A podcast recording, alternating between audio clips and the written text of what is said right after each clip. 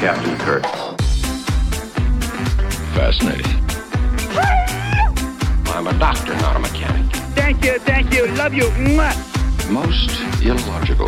Aye, sir. Well, that was different. Yep, lousy, but different. Places, please. And here we go. Welcome, welcome, ladies and gentlemen, Adosians, chickens and things, to episode 36 of the Muppet Trek podcast. I'm Jarman. And I'm Steve. Uh, we are here to compare, contrast, and confer about our two favorite franchises in Jarman. What are those? Those are, of course, the Muppets and Star Trek, and we do one to one reviews of the Muppet Show and Star Trek, the original series. And this week we have special Muppet Show guest Lou Rawls and Star Trek the Original Series episode Catspaw. Catspaw. so tell us about our host this week. We have a Muppet Show, which is Lou Rawls, Steve. Lou Rawls was really a Renaissance man, singer, songwriter who released more than 60 albums. He also worked as a record producer and a voice actor. He was a three-time Grammy winner for Best Male R&B Vocal Performance. Hmm. Crazy talent. 60 What albums. does our audience know him from? Well, I can guarantee you've heard at least one song he's written, produced, or sang at some point, even if you didn't know it. Besides that, you may know him uh, from his reoccurring role on Baywatch Nights and his role as Harvey the mailman from the beloved Nick cartoon Hey Arnold. Oh, look at that. This week on the Muppet Show, uh, uh, on stage, we have an opening number from Lou Rawls, Groovy People, with some groovy backup singers. It's a fun opening number. After this, we get the newsman. There's an epidemic that turns people into ducks, and the newsman turns into a duck. Following this, we get Veterinarian's Hospital. The patient is missing, which devolves into jokes about missing, kind of dismembered people. The announcer then addresses them, breaks, they like break the fourth wall and resets the sketch, and you get to watch it again. Yeah, that was unusual It's- for sure. It's real weird. Uh, next, we have the Swedish chef forced out on stage. The chef reveals that he is making frog's legs and that nephew Robin is on the menu. Kermit uh, steps in and stops this crap, that crap real quick. Following this, we have at the dance. We get a bunch of monster jokes and the chandelier dropping on someone's head. Mhm. Afterward, we get a tropical number, the ukulele lady, being performed by Kermit with some backup singers, with Piggy sitting on the Hawaiian move above, moon above. We get the return of the talk spot, kind of, which then devolves into a jazz scat jam session of Bye Bye Blackbird with Dr. Teeth and the Electric Mayhem. I like that. I was like, oh, Talk Spot's back. Oh, okay. Following this, we get Muppet Labs, where Beaker is testing the first nuclear powered shaver. Uh, first, Bunsen Honeydew puts him a very uh, heavy lead helmet on him, which crushes his neck so he doesn't need to shave anymore. Following this, we finally get Fozzie out on stage doing a skate act while he tells jokes. It's terrible as usual and ends with Fozzie falling off the stage. Poor guy. Finally, we get Lou Rawls again, another one of his hits, You're the One, where he performs and kind of sings to Piggy with the Electric Mayhem backing him up. And just another good one featuring Lou. Yeah. Kermit thanks Lou, who is also on roller skates, and that's what we call the Muppet Show. The entire backstage plot this week really just centered around the fact that Fozzie was bad at skating, but was going to do the skating act.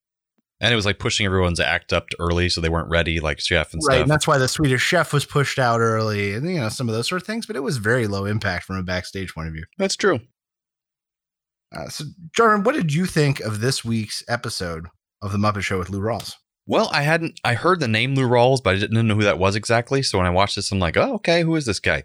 And I noticed that right off the bat that he wasn't an actor because his first opening scene with Scooter, he was kind of like really bad and hammy. But Hey, then Scooter. Yeah.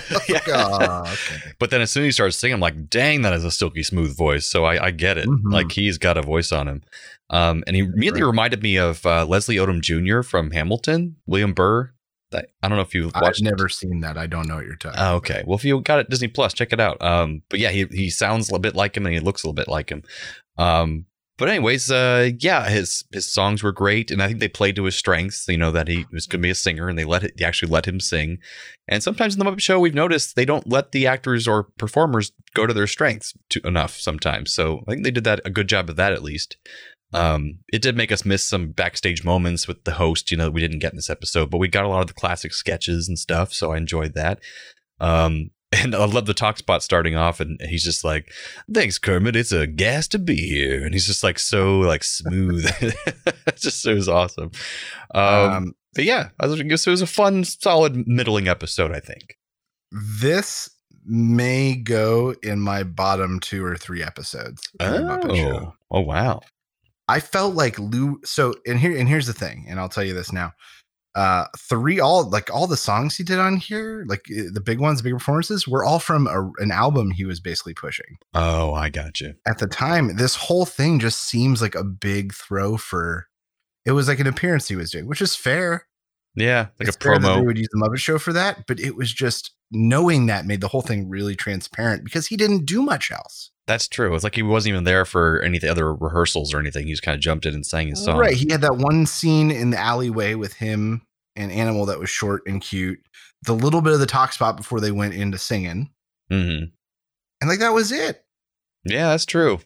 So yeah, we got a couple staples like Veterinarian's Hospital. I really like the fourth wall break, and I like that the concept was very fun them making them repeat the scene and things like at the dance, but it just didn't feel like a good episode to me.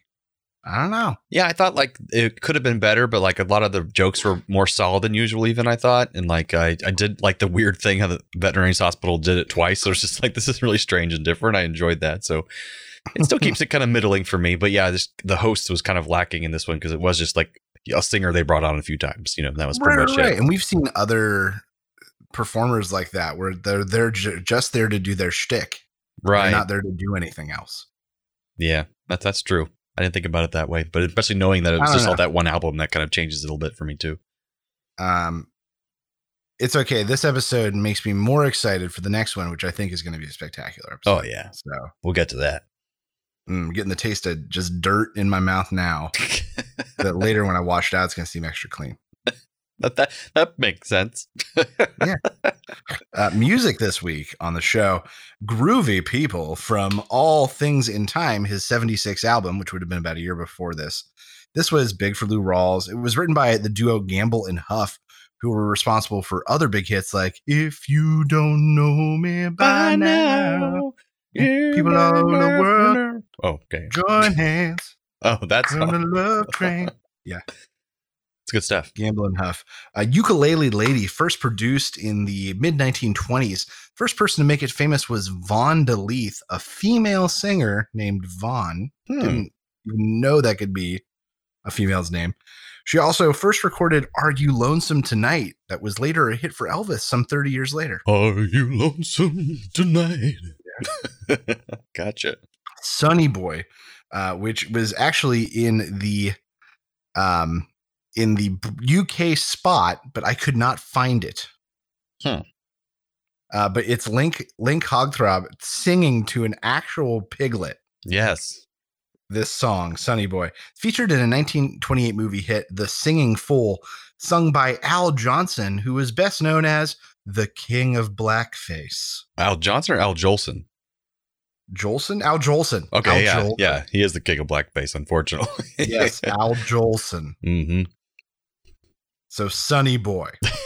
Not a good thing. Uh, Bye Bye Blackbird. This is written by the same guy who wrote the Varsity Drag, which Statler and Waldorf performed on the previous episode. oh yeah, they're one big number.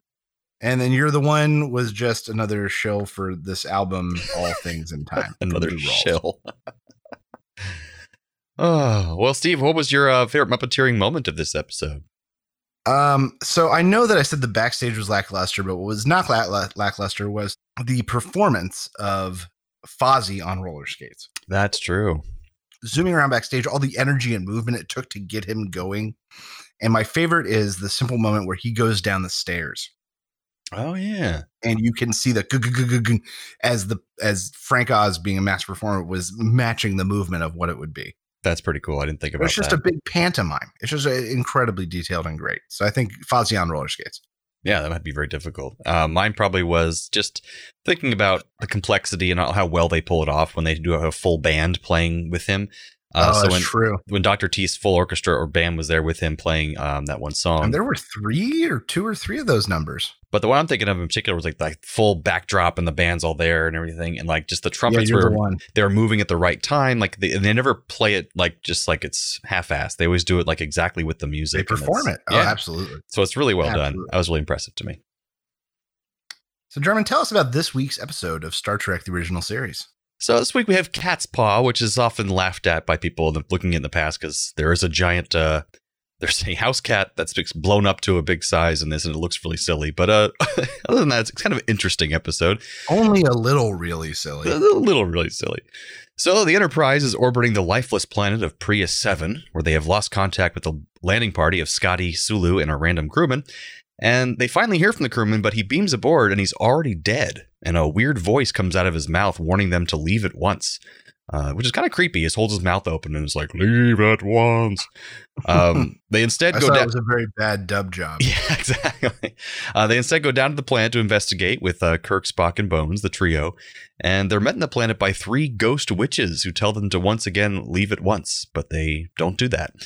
Uh, they keep investigating and they find an old spooky castle, which is inhabited by a, one black cat, seemingly, because they can't see any any other life signs. And they're walking along, and all of a sudden the ground collapses beneath them and they're knocked out. And they wake up to find themselves strung up in a dungeon. So suddenly Scotty and Sulu walk in with a phaser pointed at them and they're acting like zombies. And they suddenly let they let them down and they start to lead them down the hallway.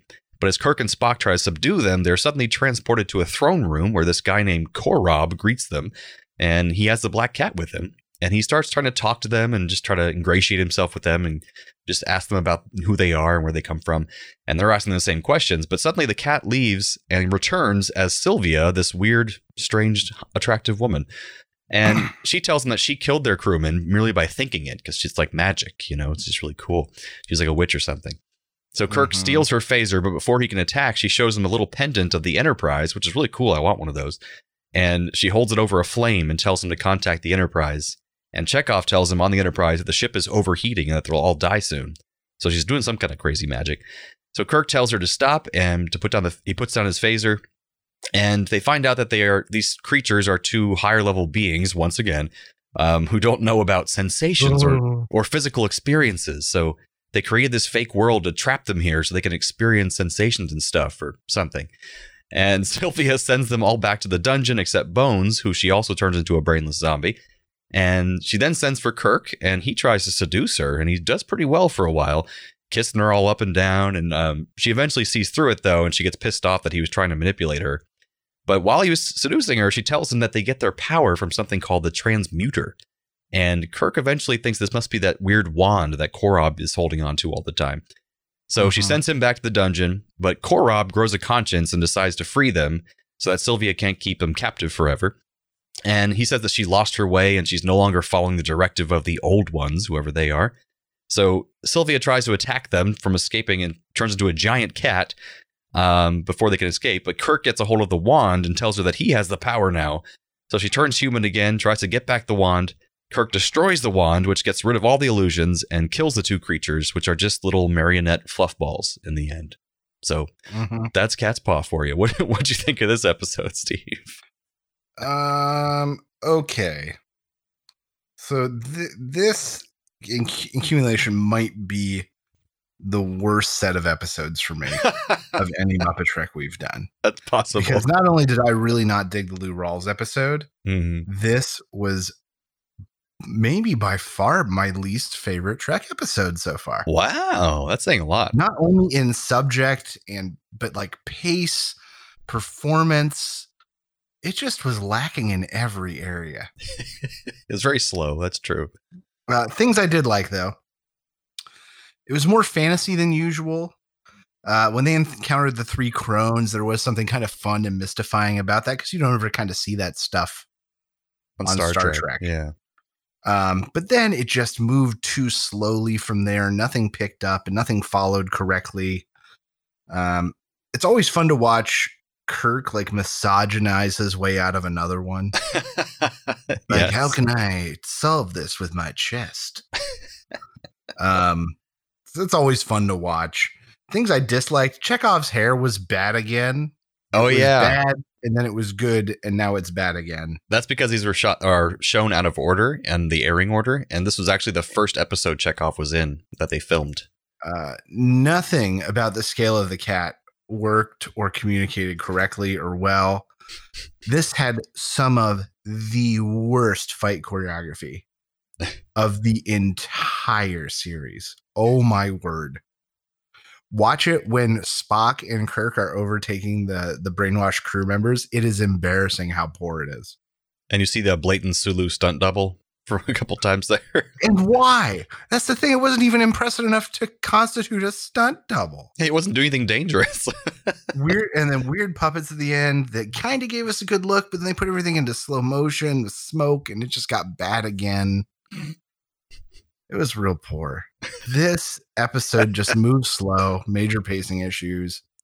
The dynamic between Kirk and her was not interesting, nor something we haven't seen before. Hmm. The this whole episode was really poor for me.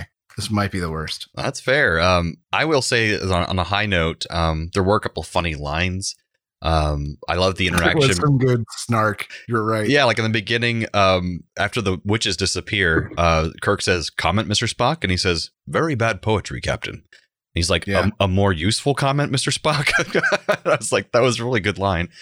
Um, and then the strange line to Saul, the guy who takes over the bridge, uh, who's now gone after this episode.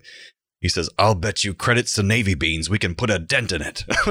it's just so That's right. what a 60s line that was.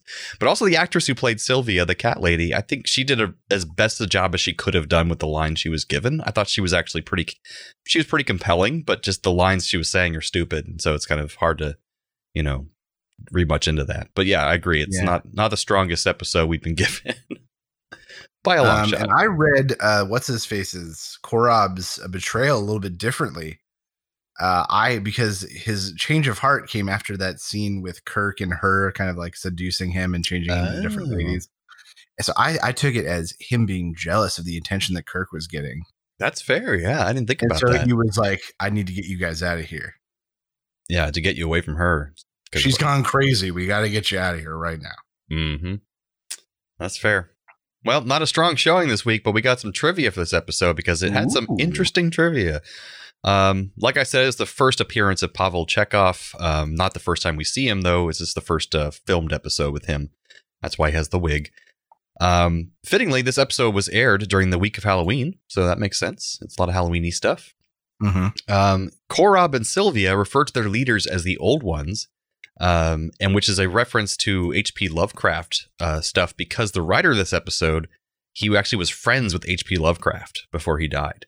Whoa. Um, so that's pretty cool. He was an influence by him, and he also wrote the episode "What Are Little Girls Made Of," which I think we already watched. I just can't remember what it was about. we did. Um, the other one with all the little kids who have no adults. Maybe, or was that Miri? Oh, that was Miri. You're right. I can't remember what what little, little girls made I don't of. remember what logo. I remember that one though. It was early. That's an early one. Yeah. Um, this is the first episode to feature all seven of the classic cast members who would be brought back for the big screen adventures. That's Kirk, Spock, McCoy, Scotty, Uhura, Sulu, and Chekov. Although they don't appear in the same scene together, but that's pretty cool. It's the first, all the way in the middle of season two, first time we see all of them in one episode. Um, oh, the three witches in the beginning were intended to be floating heads originally, but the the filming didn't work right, so you can see their black turtlenecks that they were supposed to be just. You won't be, you weren't supposed to see those black turtlenecks, but apparently that just it worked out okay though. Um, and the ornithoid life forms, which are those creatures we saw at the end, were marionettes composed of blue fluff, pipe cleaners, crab pinchers, and other materials. Uh, the marionettes were operated with the thick black threads that were clearly visible, but this was corrected in the remastered version, which I think Steve and I both watched. But Probably. in the original, you could see the, the threads pulling them around. And sadly, Korob, the guy actor who played him, Theodore Marcuse, died one month after this episode aired, uh, which is really yeah, sad. had very few credits after this. Like Yeah. one maybe two. And what's really neat, uh, this this terrible stock sound of the cat roaring at the end, um, that growl was used as a trademark growl for Bowser in all the games for Mario. So they've used uh, they used some kind of modulated version of that same exact sound effect for uh, Bowser, which is kind of cool. Very cool. Yeah. Um, and uh, the voices of the little creatures at the end are sounds made by newly hatched alligators calling for their mother. Yeah. which was really weird. So yeah, some strange trivia, but some fun stuff for this episode, which is really bad. Well, good So, because I've got some great Trek connections to go with it. fantastic. Lou Rawls had a small role in Blues Brothers 2000, which also had Joe Morton of Terminator 2 fame. Joe Morton has narrated several audiobooks in the Star Trek Deep Space Nine and Star Trek New Frontier series. Well, look at that. Lou Rawls played Harvey, the mailman in Hey Arnold. Also in the cast was voice actress Tress MacNeille, played by played the voice of Arnold's grandma. Um, and she was also did voice work for the 1997 PC game Star Trek Starfleet Command. Wow, that's a deep cut. She's a big voice actress too. She's tons of stuff. She is. She's done uh, like 900 some voices or something. Uh, Antoinette Bowers, who played the cat lady Sylvia, also guested on the show Kojak, which starred Telly Savalas, who made a cameo in the bar at the beginning of the Muppet movie. Oh.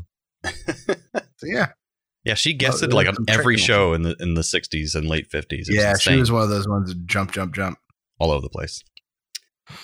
Well, very nice. What kind of similarities do we have this week, Steve? Uh, I have got very few, so I'll go first. Mm-hmm. Uh, the cat lady is controlling the reality of Kirk and the crew, just like the announcer controls the veterinary and hospital cast and makes them repeat the sketch.